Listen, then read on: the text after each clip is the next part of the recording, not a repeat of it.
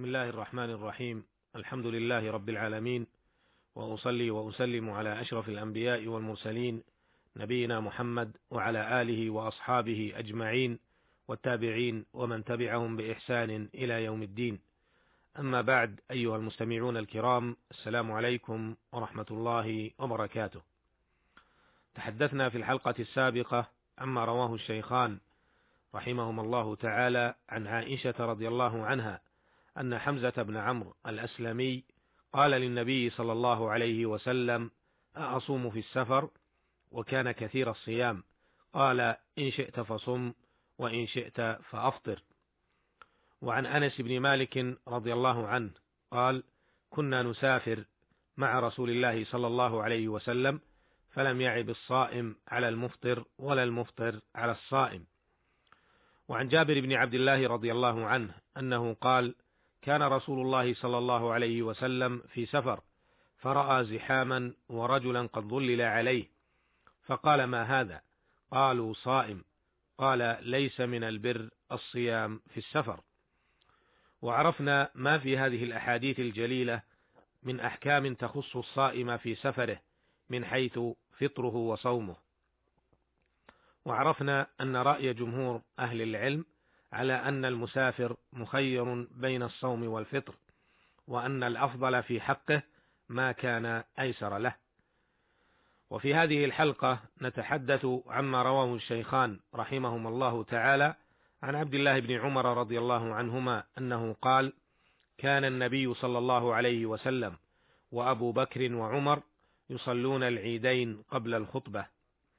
وعن جابر رضي الله عنه أنه قال شهدت مع رسول الله صلى الله عليه وسلم يوم العيد فبدأ بالصلاة قبل الخطبة بلا أذان ولا إقامة ثم قام متوكئا على بلال فأمر بتقوى الله وحث على طاعته ووعظ الناس وذكرهم ثم مضى حتى أتى النساء فوعظهن وذكرهن فقال يا معشر النساء تصدقن فإن كنا أكثر حطب جهنم. فإن كنا أكثر حطب جهنم فقامت امرأة من سطة النساء سفعاء الخدين فقالت لم يا رسول الله؟ قال لأن كنا تكثرن الشكات تكثرن الشكات وتكفرن العشير. قال فجعلن يتصدقن من حليهن يلقين في ثوب بلال من أقراطهن وخواتيمهن. هذان حديثان مهمان يتعلقان بصلاة العيد. نعرض ما فيهما من فوائد وأحكام في الوقفات الآتية. الوقفة الأولى. جاء في حديث جابر شهدت مع رسول الله صلى الله عليه وسلم يوم العيد. المقصود بالعيد هنا عيد الفطر المبارك كما ورد في بعض الروايات. وقال فقامت امرأة من سطة النساء سفعاء الخدين. من صفة النساء بكسر السين وفتح الطاء المخففة والمراد أنها امرأة جالسة في وسط النساء. وسفعاء الخدين أي فيها تغير وسواد.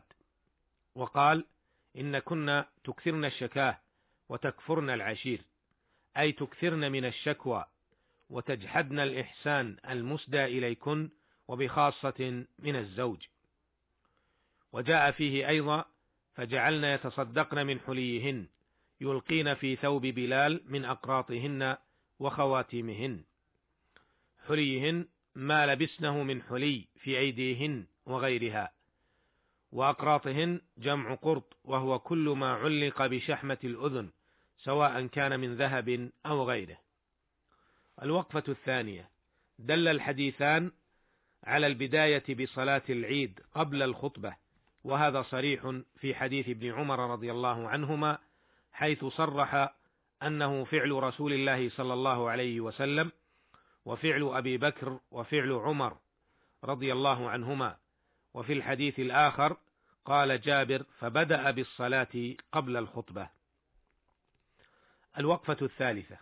دل حديث جابر رضي الله عنه دلالة واضحة على أنه ليس لصلاة العيد أذان ولا إقامة. قال رضي الله عنه فبدأ بالصلاة قبل الخطبة بلا أذان ولا إقامة. الوقفة الرابعة. مما دل عليه حديث جابر رضي الله عنه أيضا على ما ينبغي أن تشتمل عليه خطبة العيد وذلك بالحث على تقوى الله تعالى فهي جماع كل خير والحث على طاعة الله جل وعلا والتذكير بالجنة وما أعده الله تعالى فيها لعباده المؤمنين والتحذير من المعاصي المؤدية إلى جهنم والعياذ بالله تعالى. كما ينبغي أن تشتمل على كل ما يعود على المسلمين بالمنفعة في أمور دينهم ودنياهم وأن يركز على ما يخصهم في ذلك. ألا ترى أن الرسول صلى الله عليه وسلم نص على ما يعني النساء وما يخصهن فركز على أمر الصدقة لتكفيرها الذنوب اللاتي تكثر عند النساء خاصة. الوقفة الخامسة: اهتم الإسلام بالمرأة المسلمة اهتماما عظيما، ألا ترى أن الرسول صلى الله عليه وسلم خص النساء بخطبة مستقلة في العيد بعد أن وعظ الرجال وذكرهم، ولذا ينبغي لإمام العيد أن يخصص لهن خطبة مستقلة يتحدث فيها عن شؤونهن وأحوالهن، وذلك إذا لم يكن يسمعن الخطبة العامة، فإن كن يسمعنها فعليه أن يجعل جزءا من الخطبة بما يخص أمور النساء. الوقفة السادسة.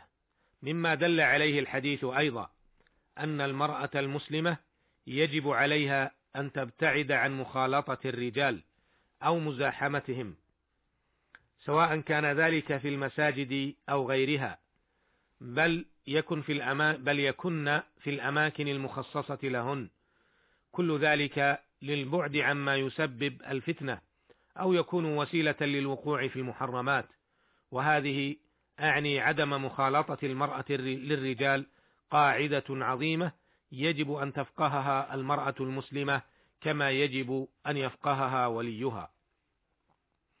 الوقفة السابعة.